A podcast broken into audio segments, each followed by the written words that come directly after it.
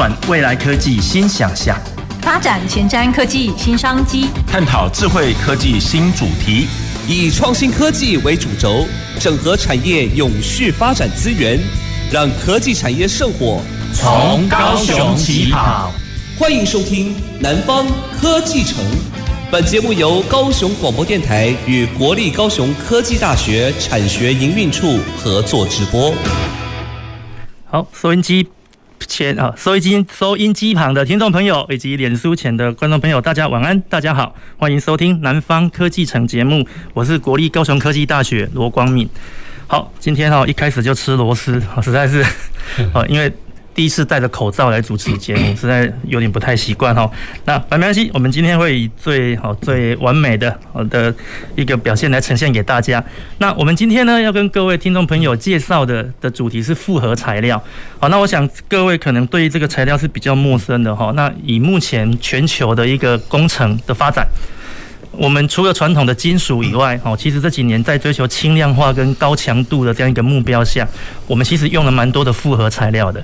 那以台湾这个小小的岛屿来看，其实台湾在复材的产能，在全球其实有超过百分之十。也就是说，台湾这么小的一个岛屿，却创造出这么大的产值，我们就可以说，其实复材也是我们台湾的一个特重点特色之一。那什么是复合材料？哈，在节目一开始之前，先跟各位听众跟观众来介绍这个东西。复材简单来讲，就是你把不同的材料加在一起，让它产生一加一大于二的一个表现。好，那。如果是听众朋友的话，可能可以看到我现在手边又带了一个小小的道具来了。好，那观众、那听众朋友可能听，好，可能就要仔细的听。好，那这个东西哈，各位可以看到它中间是黄黄的一块。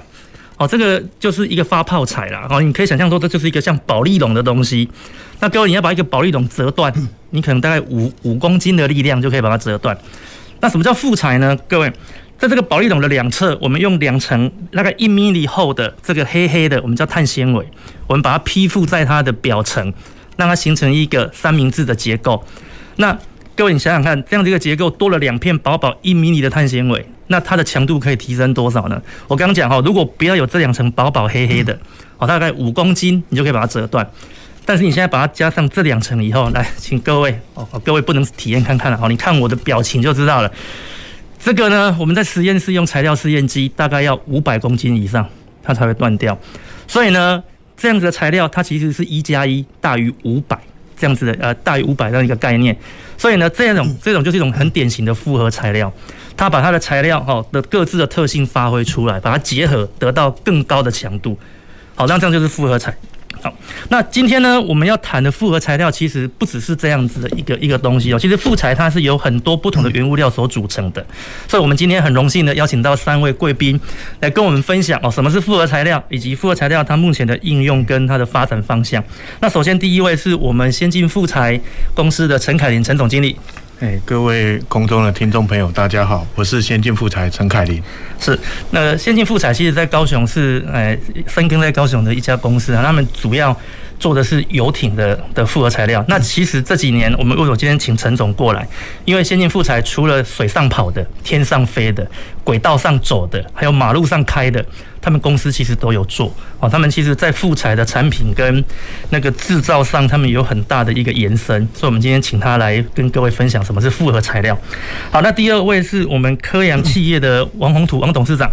呃呃，那个空中的朋友，大家好。很荣幸的能够参加这样的一个科技这个这个讲题，谢谢，是邀请。是王董事长，他也是我们这个中华民国尖端尖端材料科技协会的前理事长。好，那他其实在这个复合材料这个领域，其实已经深耕很多年了。那其实王董还有另外一个身份哈，他是我大学同学的爸爸。哦，不过我们以前在读书的时候，我完全不知道这件事情。好，我们是在这是在 N 在前年嘛，在一个偶然的巧合的场合才发现这这这件事情的。哦，这是一个人的缘分哦，是蛮蛮巧的。好，那第三位是我们长兴材料的高志宇高副所长。大家好，我是高志宇，很荣幸来参加这个节目。是，那长兴化工哦，现在改名叫长兴材料。是是，那长兴材料它其实在高雄是深耕超过五十年的一个企业。那可能各位高雄市民会对长兴的认知就是它是在做树脂或做胶做狗矮哦，但是事实上这几年来哦，这几十年来，其实长兴有在复合材料这方面有蛮大的一个哦发展跟哦跟进步的。那我们等一下也会请高副所长这边来跟我们做一下介绍。好，那。首先呢，我想节目开始，我们首先请就是请一下我们的陈凯琳陈总经理，来为各位听众朋友介绍什么是复合材料。那它跟金属哦之间到底有什么不同？它有什么迷人的地方？为什么在工程发展的的这个时代，它这么的被重视？是。好，那呃，谢谢罗老师哦。那复合材料其实顾名思义就是两种以上的材料把它混合在一起。那其实复合材料就在你我的身边。我们最常呃最常看的复合材料，就像我们现在站的呃那个房子，房子钢筋混凝土就是复合材料的一种。那所以钢筋它是一个提供强度的一个材料，混凝土是你人站在上面。然后去支撑你，但是他要把所有的力量再传给钢筋，所以他们有点像是一个呃很好的一个好队友、好战友，一起去承担外外面所提供的一些力量外力。哦，所以呃，我们今天其实今天讲的很多的复合材料是针为针针针对碳纤维啊玻啊玻璃纤维，就是玻璃补强型的复合材料。像这种复合材料的话，其实呃。它其实也是在你我的身边，比如说家里的浴缸哦，比如说我们戴的安全帽哦，我们比我们如果退伍了就不会再戴戴钢盔了，戴的就是安全帽，要轻，不然的话没有保护到头，你脖子就扭到了。那像呃浴缸的话，它可能如果是它可以变很轻，那它又不会生锈，它可以用得很久，那而且不太会坏哦，像这种复是复合材料的一个优势。嗯哼，所以呃，以复合材料来讲，其实现在发展相当的前卫以及进步。其实我们现在做的飞机，像 Airbus 的三五零、波音的七八七，它在它的机身的主要结构，其实用超过百分之五十的复合材料。这代表什么？复合材料它其实是一个。呃，是非常安全的，品质非常好，而且稳定的，而且它很轻，很轻是代表什么意思呢？相同的强度的重量，哦，就是我一样的强度哦，但是重量跟铝合金比起来，只是百分之二十五分之一而已，就可以相同一样的相同的重量。所以你拿一个很轻的东西，它却有一样的强度。它如果跟一般的钢比的话，它相同的强度，它重量就是十分之一哦，所以它有这样子的一个优势。也就是说，像复合材料运用在飞机上，它的优势就在于说，它可以大幅的节省燃油的损耗。嗯，那。就是它是一个节能的一个材料，是哦，在我们的生活里面，其实你也看到很多，比如说呃，高雄呃，在呃高雄展览馆后方有一个亚湾游艇码头，哎，是我们公司的呃集团嘉文游艇集团底下的亚湾游艇码头，它其实那边停了很多游艇，游艇也是复合材料去做的。好，那像我们搭高雄捷运，高雄捷运里面的椅子，甚至内装板，甚至车的车头。它也是复合材料做的，它的好处就可以很轻，可是却有很好很好的强度，而且在它的服役的年限可能是二十五年，它不太需要做维护跟维修。是，那我们搭着游艇在高雄的港湾里面啊。呃就是遨游的时候，我们会经过现在最新的景点叫大港桥。大港桥也是我们公司做，它也是复合材料做的，可以做到八十五公尺长的这样曲线。所以复合材料另外一个优势，相对于金属材料，就是复合材料可以做的弯弯曲曲，很有美感，很有美学。所以它有这样子的优势。金属材料要做到这么弯弯曲曲的话，是不容易的，有它的。困难难度，所以复合材料跟金属材料很大的差别就是，金属材料可能要靠过焊接去把它组合在一起，那复合材料它其实都要有模具，但是模具可以弯弯曲曲，弄得很有漂呃很漂亮，很有美很有美感。也就是说，复合材料其实有很大的优势，而且未来绝对是发展的趋势。所以呃。有有建议，其实其实台湾高雄也有蛮多复合材料相关的产业，它是这个产业的明日之星哦。所以大家其实如果在求职找工作，想要往未来产业发展，其实大家可以考虑复合材料相关的产产业，也可以考虑 B 公司，就是先进复材科技股份有限公司。对，那以上就是复合材料的一个简单的介绍。好，是陈总都这样说。等一下，我再帮各位听众朋友问他们的收入哈。好，那 刚刚其实陈总讲到哈，复合材料最大的优势就是它强度很强，但是它的重量很轻。那这边想要再请教陈总，就说那它在制造，它在制造上、制作上跟金属来比，它有没有优势？就说如果它这么好，那为什么现在大家都不用这样，没有很普及的使用这样子的一个材料？呃。呃，其实，在制造上啊，像刚才我讲的，就是嗯，弯弯曲曲的东西，它可以很容易的，就是模具可以用五轴加工机去成型弯弯曲曲的模具。那我们可以用不一样、不同的工法在上面去做制造，就可以很容易、轻易的制造出 FRP 的一个一个产品，复合材料的一个产品。它其实其实是蛮容易制造的，只是说。我们比较少，一般的民众比较少接触这种产业，但台湾其实有蛮整完蛮完整的一个供应链在发展这个复合材料，而且台湾复合材料发展已经有好几十年的这个这个这个历史。OK，所以其实其实其实是不会。很难制造，其实也蛮蛮好，相好相对起来，其实也蛮好制造的。是是是，所以其实目前国内在制造上，在制造复材的相关产品上，其实我们技术已经很成熟了，技术也很成熟了。对，是了解了解。好，那其实刚刚陈总讲到说，其实复材在国内已经发展几十年了。那接下来我们就来请教科阳的王董事长，就说在台湾发展这个复材这几十年来，那他有没有一些可以跟各位分享的小故事？就是他整个发展历程是大概是怎样的？台湾是怎么样从一个啊农业的小小小岛变成现在是发展复合材料的一个重镇？是 OK。复材的话，就是在四五十年前，那台湾的富材是以基本上以玻璃纤维，加上我们的是不饱和环流呃不饱和树脂为一个基础。那长兴就是最主要是供应那个不饱和树脂的一个大厂。那另外的话，玻纤的话，以前。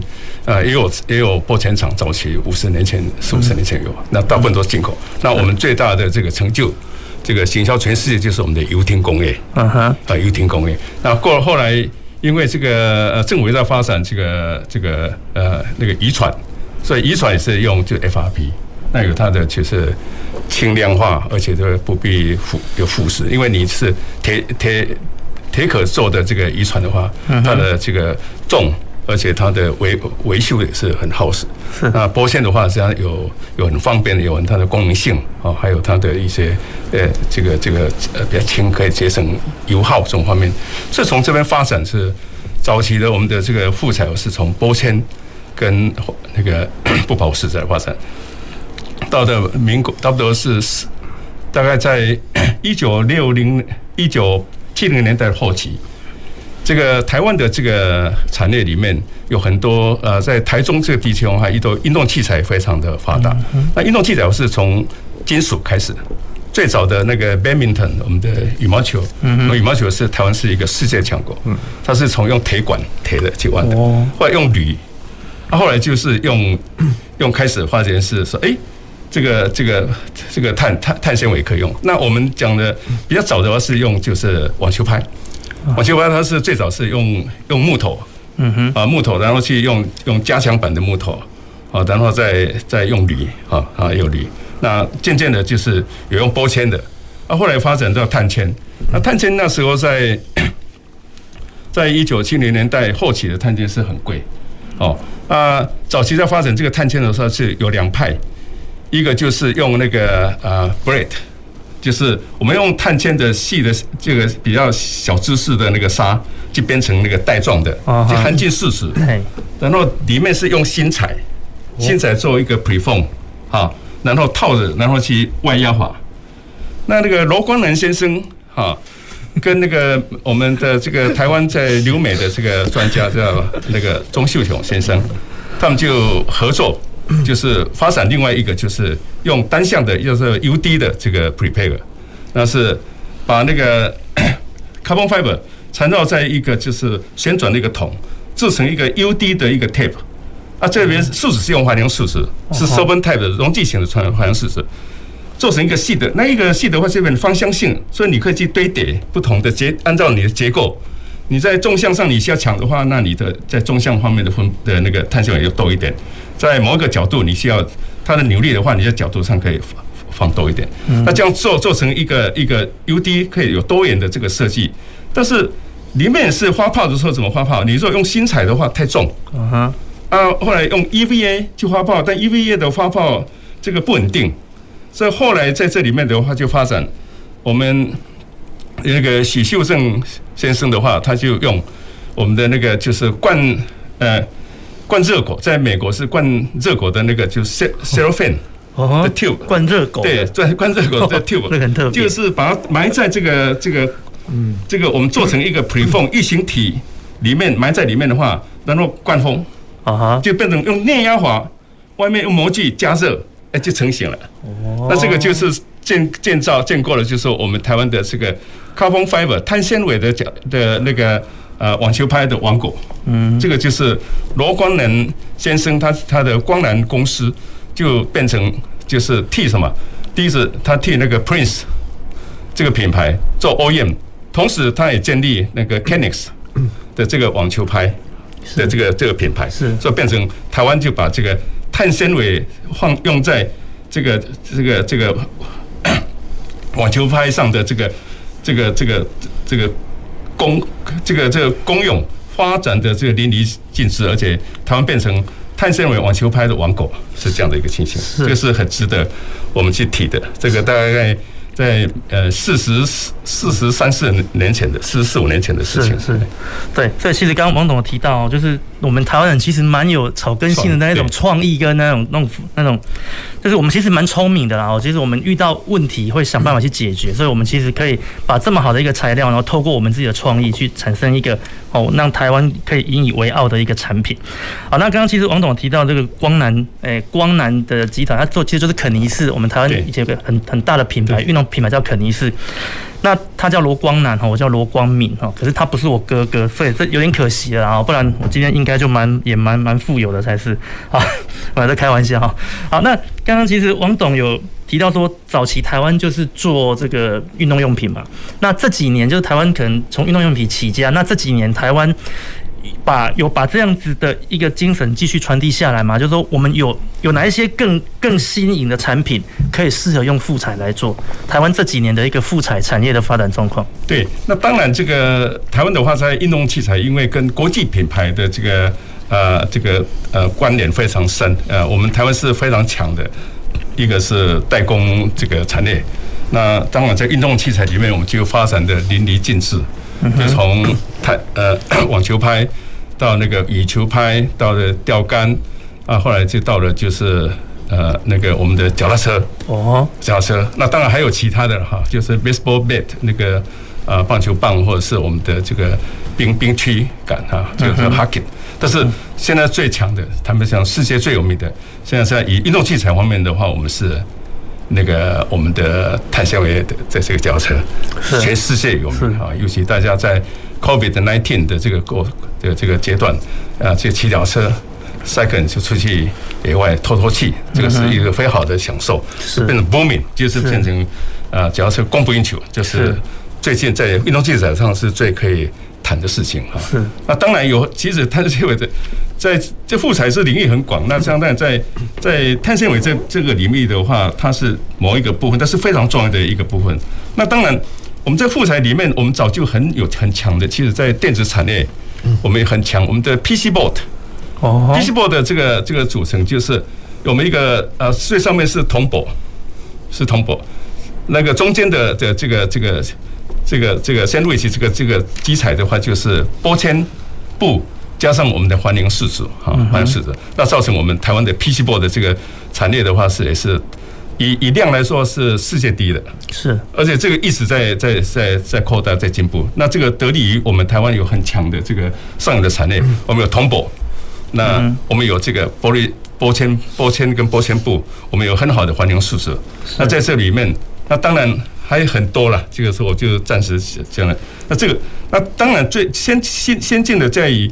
以这个航天方面，或者是你你反正上太空、上空中、到海上、陆上，你都要用这个副材。那尤其碳纤维的副材的话，是在这个里面的最重要的。那我常常讲，就是说，以在以碳以这个副材领域的话，以结构材来说的话，那这个我们的碳纤维是 king，是我国王。嗯哼。我们的 epoxy 是 queen，queen，这两个是组合，就尖端材料。呃，这个 advanced 这个 composite 里面的一个两个最基本的一个一个材料。是。那后面最重要的是，我们后面有很多的载具都需要，好，都需要用到。那另外的话，我们新新能源车啊，EV 里面，我们现在在对应这个复材化用在什么？我们中全世界现在目前有有一个最重要的一个是什么？碳中和的问题。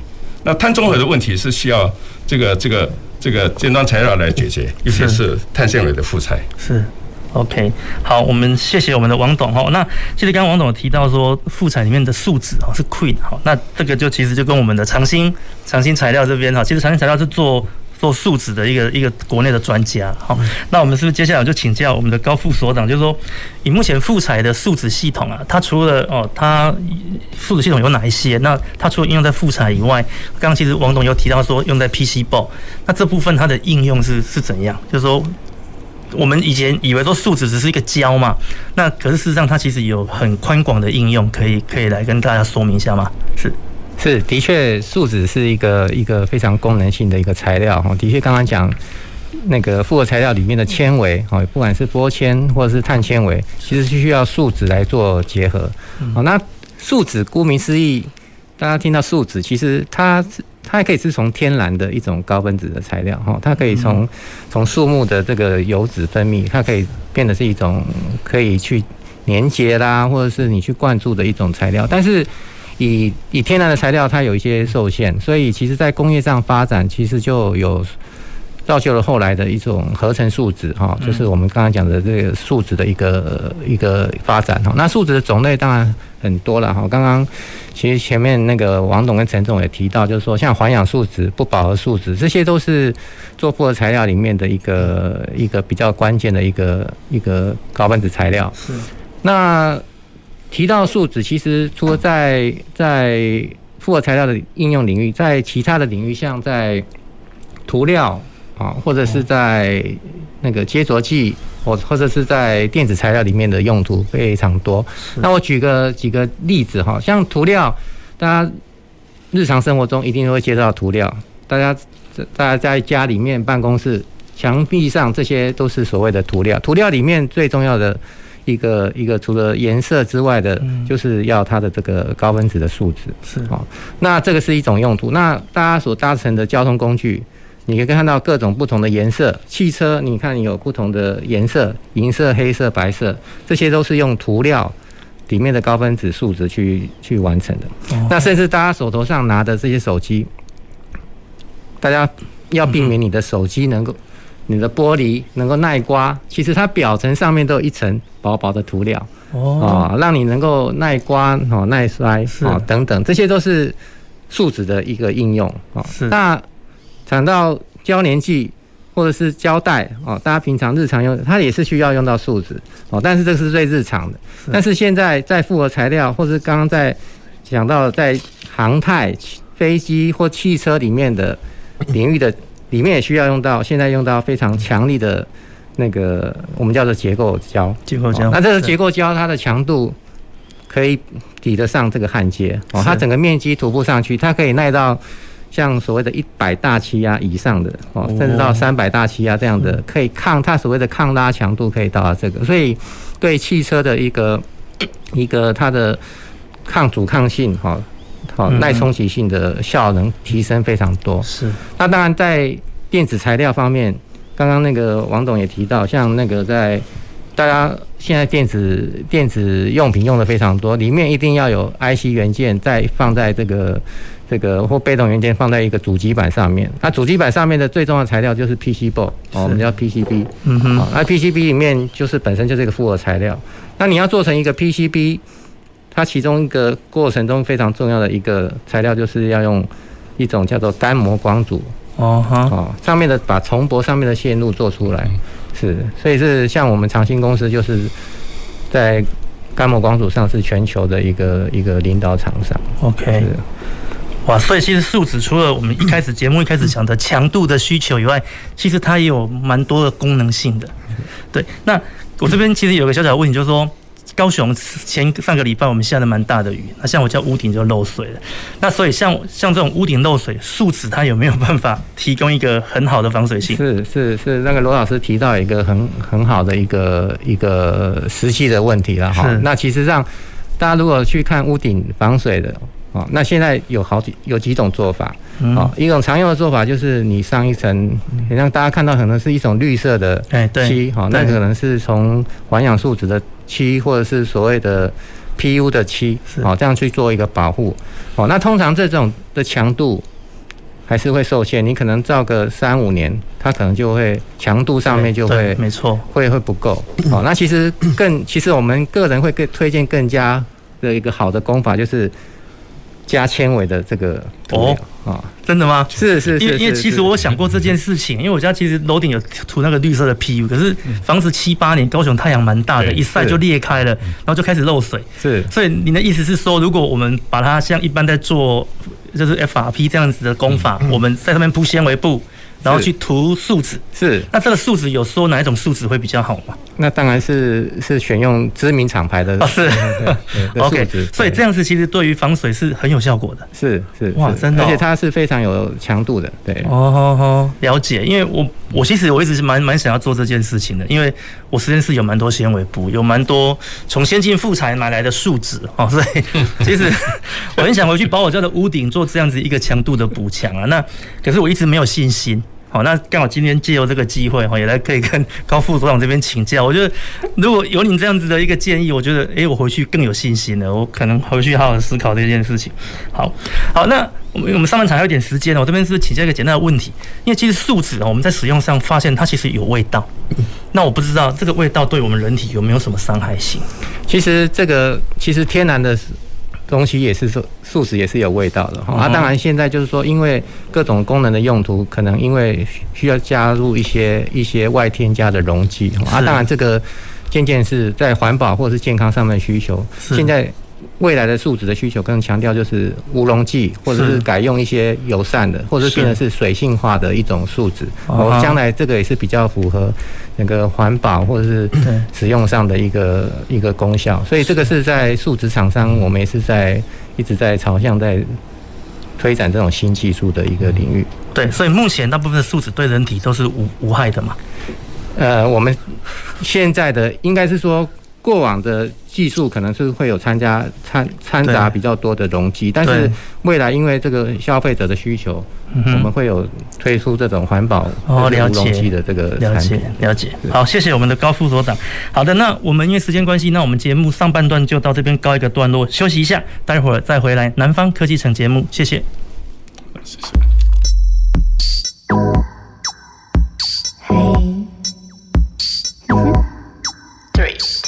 高雄这儿好美丽，交通旅游真便利，行车路上都有你。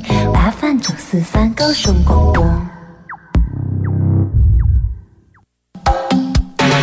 海面风平浪静不代表真正安全，有时候水底下的海流才是真正的隐形杀手。如果你不小心被海流冲走，切勿惊慌失措，以免发生抽筋、身体不适等问题。如果您会游泳，可以切四十五度角，顺水流而游，等游出水流边界再游回岸上。如果你不会游泳，或者身体已经相当疲累，可以顺水流漂浮，不要与水流搏斗，沿着岸边三十到四十米处顺水流而游，等待游出水流边界时，再慢慢游回岸上或求救。防疫的原则就是要记得保持冷静，保持体力，才能够等待救援。高雄九四三关心您。国家发展委员会档案管理局举办的“强档初级”二零二一档案研究及文创甄选活动开跑喽！今年八月三十一号前，民众用档案写论文、做设计，参加甄选活动，就有机会争取到最高新台币六万元的奖励金。期待各位高手踊跃参加，共创档案新价值，赋予档案新生命。详细活动内容，请至档案局官网查询。嗨，听众朋友们，大家好，我是你的好朋友李明。智慧财产权是智慧的光，创作的原动力。抄袭盗版了无新意，推陈出新才有创意。创意无价，盗版无理。让我们一起支持正版反盗版。欢迎继续收听，与你一起保护智慧财产权的电台——高雄广播电台 FM 九四点三，AM 一零八九。大家好，我是盛万辉医师。如果在外不方便湿洗手，可使用酒精含量六十至八十 percent 的干洗手，确实搓洗双手的手心、手背、指缝、指尖、手腕等处，至少二十到三十秒。特别是在用餐前、进出医疗院所、公共场所、搭乘大众运输前后，一定要正确清洁双手，才能保护自己，远离疾病威胁。有政府，请安心。以上广告由行政院与机关署提供。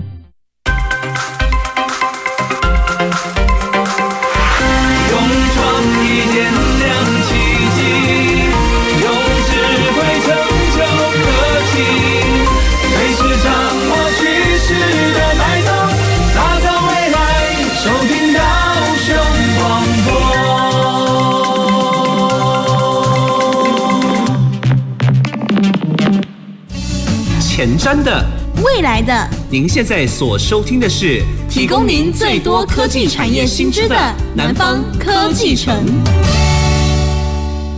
好，欢迎回到南方科技城节目。好，那南方科技城节目是由高雄广播电台与高雄国诶国立高雄科技大学产学营运处联合制播，每周二下午五点半到六点半这段时间，为各位介绍高雄的一个产业薪资。好，那我是高雄科技大学罗光闵。好，那今天节目的上半段呢，我们跟三位来宾聊了哦，目前我们国内复合材料的一个发展，好的一个状况，以及它的一个应用面。那接下来我们节目的下半段呢，我们继续来跟三位来宾聊聊这个复合材料的一个未来的应用哦，以及哦它的一个我们目前对产业哦高雄 F 哎复材产业的一个好的一个状况。那我想我们继续请教我们的高副所长，好，就是说。其实我们大家都知道，长兴材料在高雄已经深耕超过六十年了，有吗？将近将近将近六十年了啦。好，那那目前就是整个。对，全球在复合材料的需求量蛮多的哦，不管是军事用品、飞机啊、民生用品哦、交通载具等等，都其实蛮需要的。那是不是可以这边请你跟我们聊聊，就是说，诶，以目前高雄地区它的一个复材需求的一个聚落哦，就高雄或南南台湾地区，它有哪一些产业其实会跟长兴这边有很密切的一个关联？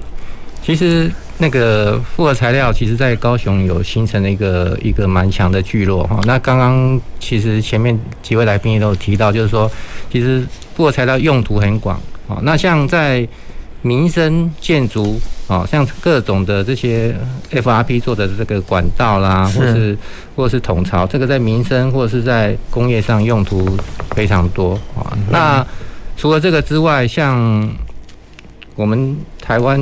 在高雄，这是一个港湾城市。哦，刚刚提到陈总提到游艇，哦，游艇其实是一个一个非常大的一个 FRP。哦，那其实，在高雄的那个游艇厂商，其实各位观众听众可能不了解，其实我们这些这些游艇厂商在世界上都是知名的品牌，哦，是是非常非常大的。是。那另外，在运动器材，在南部这边，在高雄这边，像。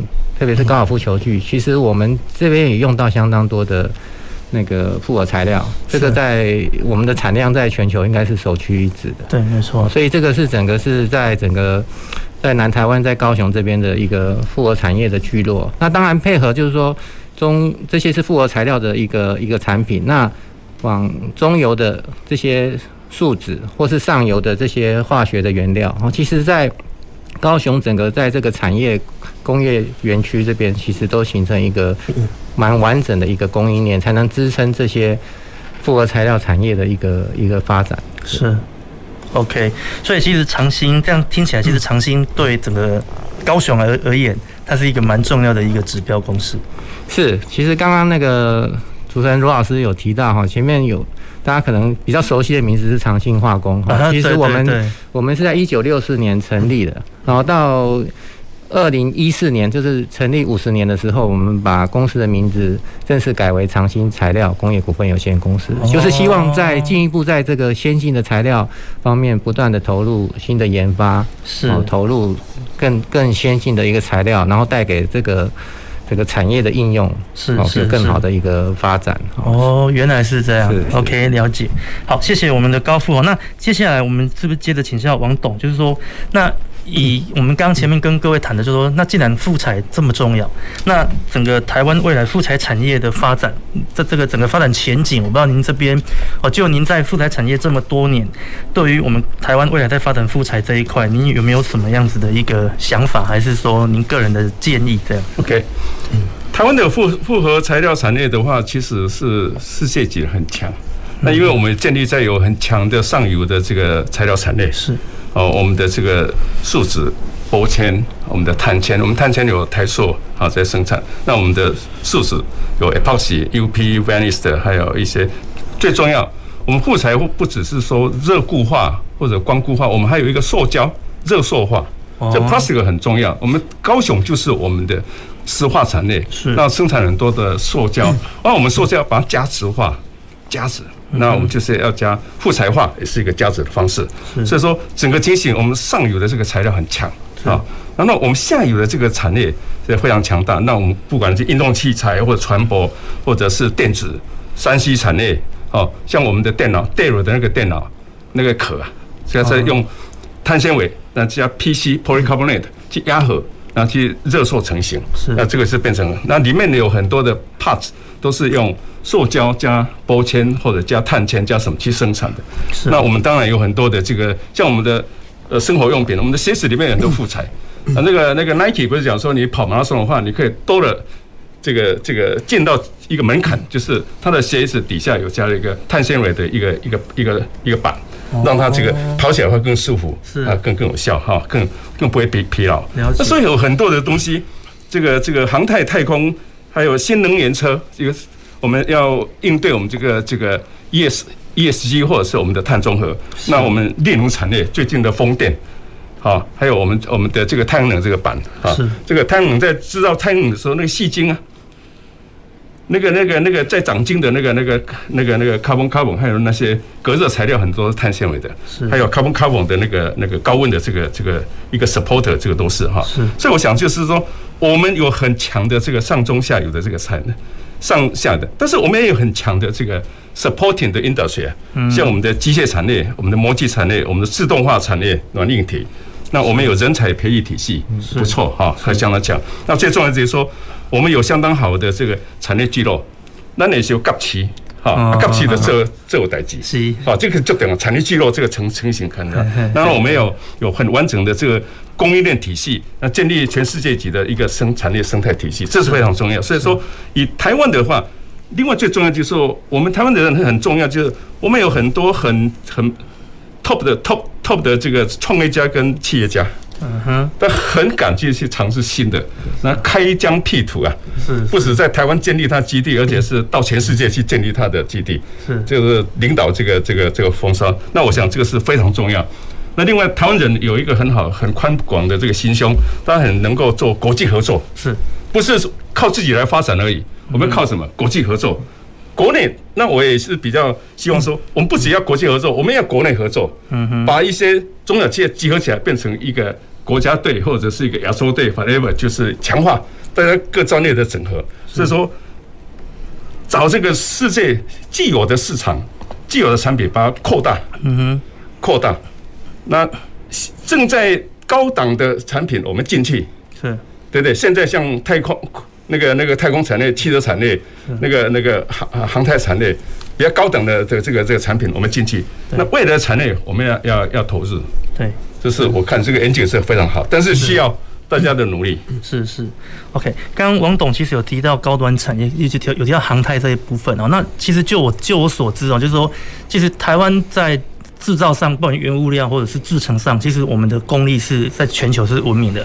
好，但是在很多高端产业上，会牵涉到一些法规的问题。对，那台湾我不知道，我不知道您的公司还是说您的的经历啊的经验有没有这一块，就是说你其实有这个能力，但是你会被法规给限、给局限住的这样子一个状况发生。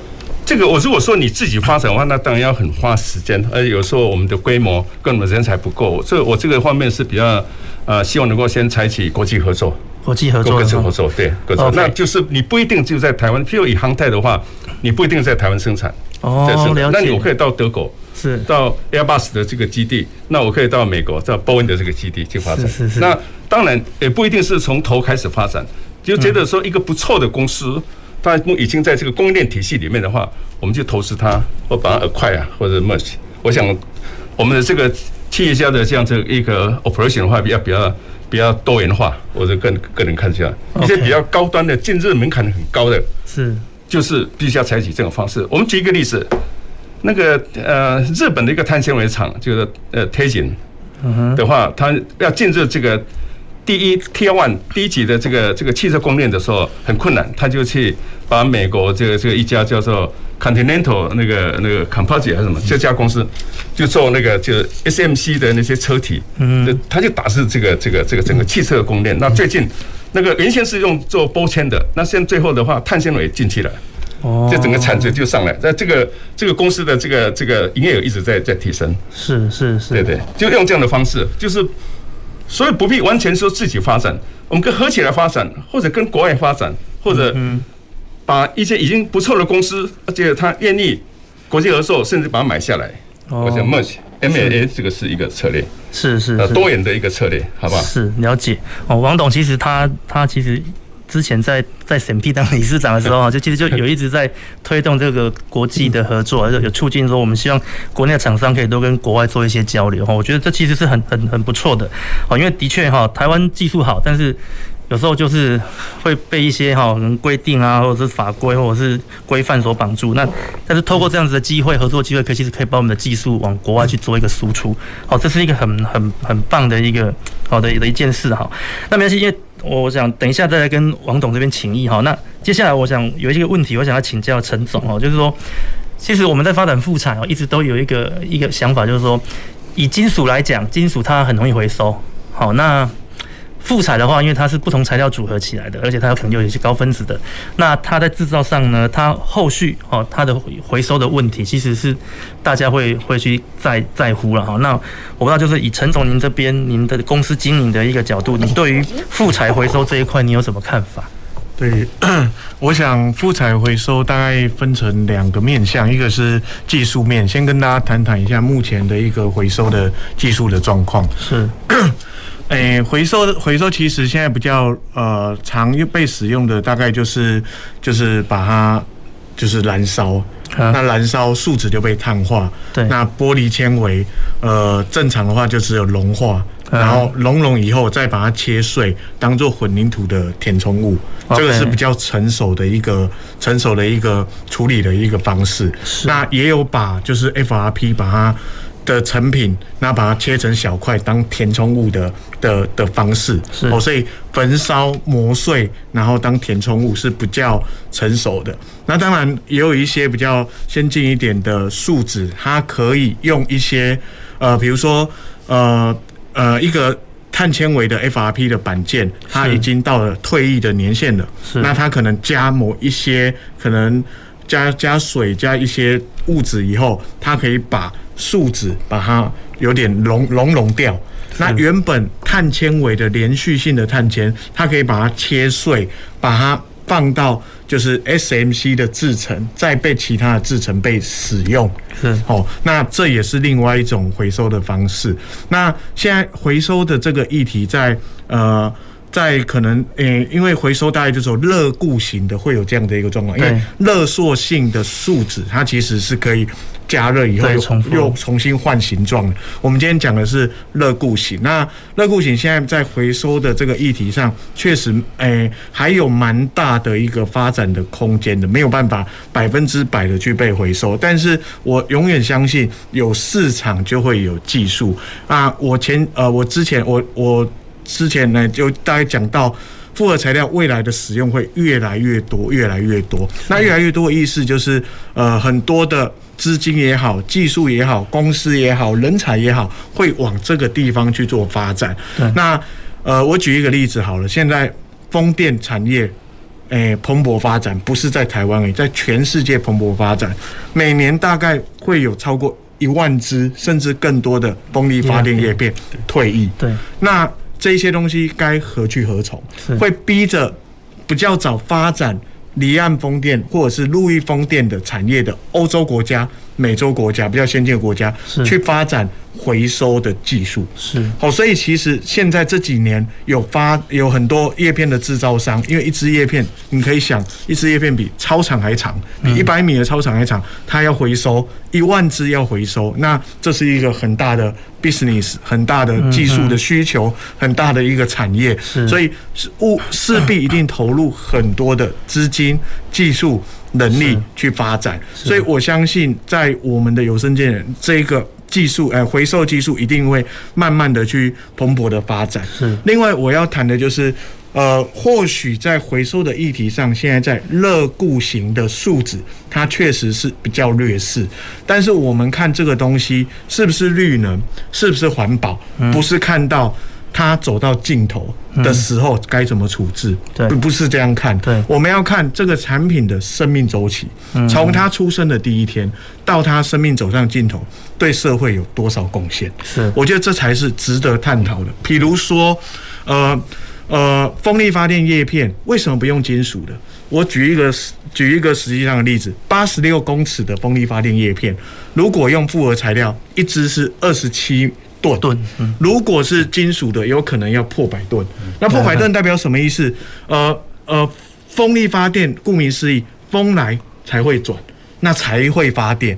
那如果叶片轻的话，轻轻吹一下就可以发电，就像电风扇，你看到那都是塑胶的叶片，如果把它换成金属的叶片。你吹到脖子扭到，它都不一定会转。所以风力发电的叶片一定是 FRP 的，因为它轻，可以在每秒一点五米的风速底下就开始转动，开始帮你发电，开始带给人们就是干净的能源。是，如果你今天用金属的叶片，哦，这下不得了了，你可能要台风来才开始转。是，嘿，那那那这个有什么？有什么帮助？是第二个，你在运输的成本，二十七吨还算轻，如果变成一百吨，你的吊车要吊到八九十公尺的高空，你吊车要多大台？是这个都会衍生很多的运输成本、吊挂成本、维护成本。所以复合材料因为它的轻，可以带给很多。在这个呃产品生命周期的这个呃，就是也会有很多的好处。是。另外就是，其实现在很多的电动车，它现在很多都走向要轻量化，因为可以节省能源。对。那甚至刚才讲的飞机，波音七八七、Airbus 三五零都是超过百分之五十，甚至有的机种超过百分之九十的。复合材料，那这样子的话可以节省燃油的损耗。一旦节省燃油损耗，它就是绿能的，它就是呃对环境的污染大幅度的下降。是，所以其实其实我们也可以就是加入这样子一个产业，可以为下一代为我们的环境尽一份心力。哦，所以其实还是告诉大家，进到复合材料产业，其实不止。就是求谋生存、求生存以外，你还是帮我们的环境尽一份心力。所以我的看法是要看产品的生命周期来看这个东西环不环保，而不是看它怎么废弃这个东西。这样子太过太过狭隘。是是，以上是个人的看法。真的好，感谢陈总。不过刚刚陈总讲到一个哈。台风来的时候，风电叶片是不能转的哦，因为那个发电机会烧，发电机会烧掉了哈。因为在我们的张滨工业区的那个那个陆域风机，其实有一次因为风力太大，整个那个发电机就烧掉了哈。风太大的时候，其实叶片转太快，那个发电机会承受不了。对，好，所以其实这样子以这样子来看的话，其实复彩才是哦，才是制造哦这个叶片的一个最适合的材料。好，那。这边哈，在有一个问题在请教王董哈，就是说，因为就我我不知道，我不知道这个讯息正不正确，就是我有在网络上有搜有搜寻到一些他们的对日本或者一些欧洲国家，他们对他们的副材产品，他们好像有做一个限制，就是说，因为怕这个产品未来对这个世界产生一个危害，所以他们公司在生产这个产品的时候，他们要定定说百分之多少，他们必须要自己去做一个回收的动作。我我不知道。如果台湾未来也是这样要求说，台湾未来的复材产业，你们在制造产品的时候，你制造一百吨，你要有百分之三十三十吨，你要去负责回收。如果我们台如果如果未来不管台湾或者是世界上，如果有这有这样子的一个做法出来的时候，您觉得这样对产业有没有什么样子一个冲击？是这样子，在以日本的话，他们有三大这个碳纤维的这个生产商，他们都有一个，他们有一个有一个 committee，就是共同来解决他们的后。的一些一些安全的问题，环境对环境的一个冲击，或者是一些使用上的一个安全性的问题，是。啊，他们不会在商业上的合作去谈论，就但是说对我的产品最后 end of life 的时候，对环境的 impact，然后我怎么去做回收，所以他们也有共同投资一家公司去做这个碳纤维的回收。是。那这个这个碳纤维本身在全世界来说的话。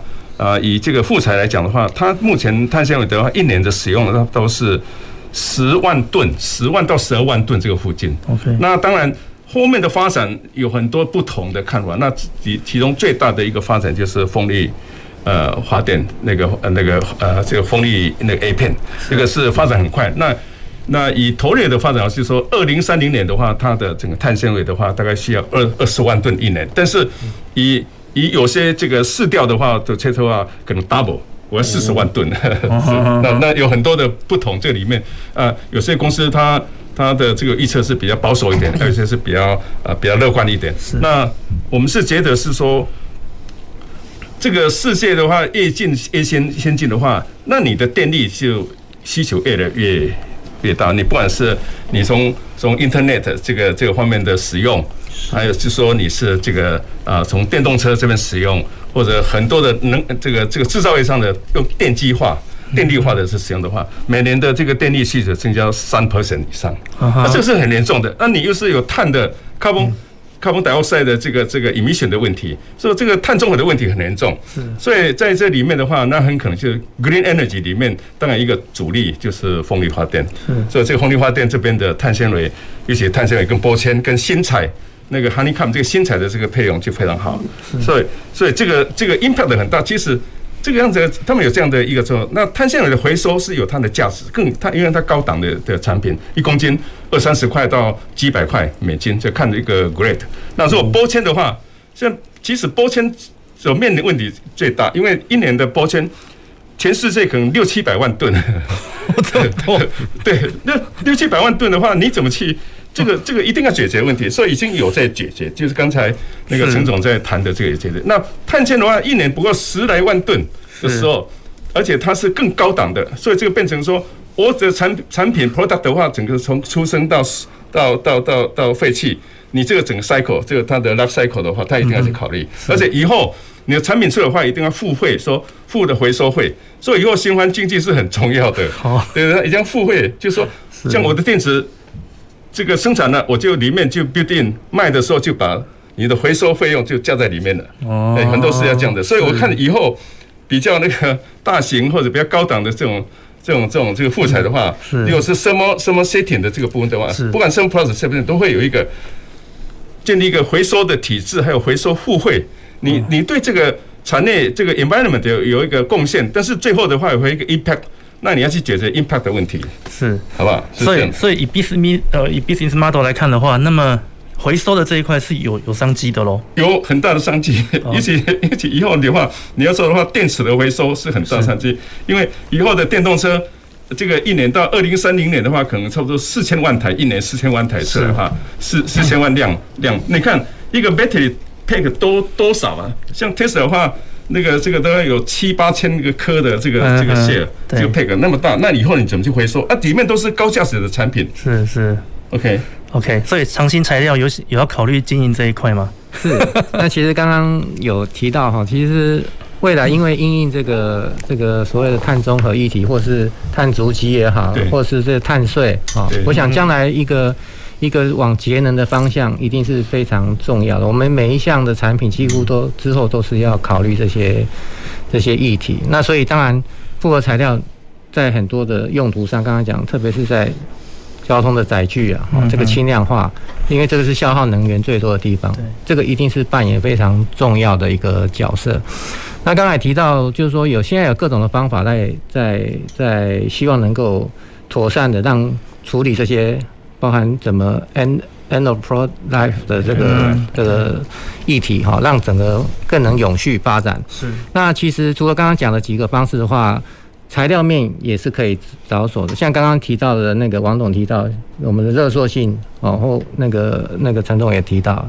热固以外有热缩性，那现在有一些像我们在研发的，希望能够那个更先进的热塑材料，就像有点像类比像金属一样，它可以可以有点是熔融之后可以再再再重新塑形的，而且它的强度比钢还强。哦，有这样的材料，如果能发展出来，哦，那其实上使用在那个复合材料上面，它的它的整个的产品生命周期就是。相对是对对这个碳足迹就是可以可以减低非常多，然后整个符合这个循环经济的使用的一个模式。是。那另外刚刚也提到，就是说大家对因为环境使用上的一个希望环境友好哦，在早先当然很多是使用这些含有一些溶剂的哦，那因为现在科技的进步、技术的的演进，那比如说像现在有可以发展是所谓。紫外光固化这个树脂，它可以在很短的时间就可以固化，而且不用耗掉太多能源，而且几乎没有这些容器哈。那在国外有举一个例子，像在那个下水道修复，其实在城市里面有非常多下水道，那过往它要去修复的时候，你要把地面挖开来。现在有一种新的工法，就是用 FRP 的复合材料工法，而且它是用 UV。去去照射的数值，所以它可以在很短的时间之内就可以把这个下水道修复，让市民的生活没有影响。是，所以可以做到这个，特别是现在城市要防洪，要要做到这个环境友好，像这些都是可以。应用复合材料的一个地方。哇，好，谢谢，谢谢我们高副所长给我们的分享。那其实我有好多问题想要，然后请教三位来宾。好，那因为今天时间的关系，所以我想我们节目继续先在这边告个段落哈。那我们也非常谢谢三位来宾今天跟我们分享了这么多复材的一个知识，好，以及他们的一个应用。那也感谢各位听众朋友的一个收听。那下礼拜同一时间，前瞻的科技的未来的南方科技城，我们空中再会，谢谢。南方科技城节目由高雄广播电台与国立高雄科技大学产学营运处合作直播，感谢您的收听。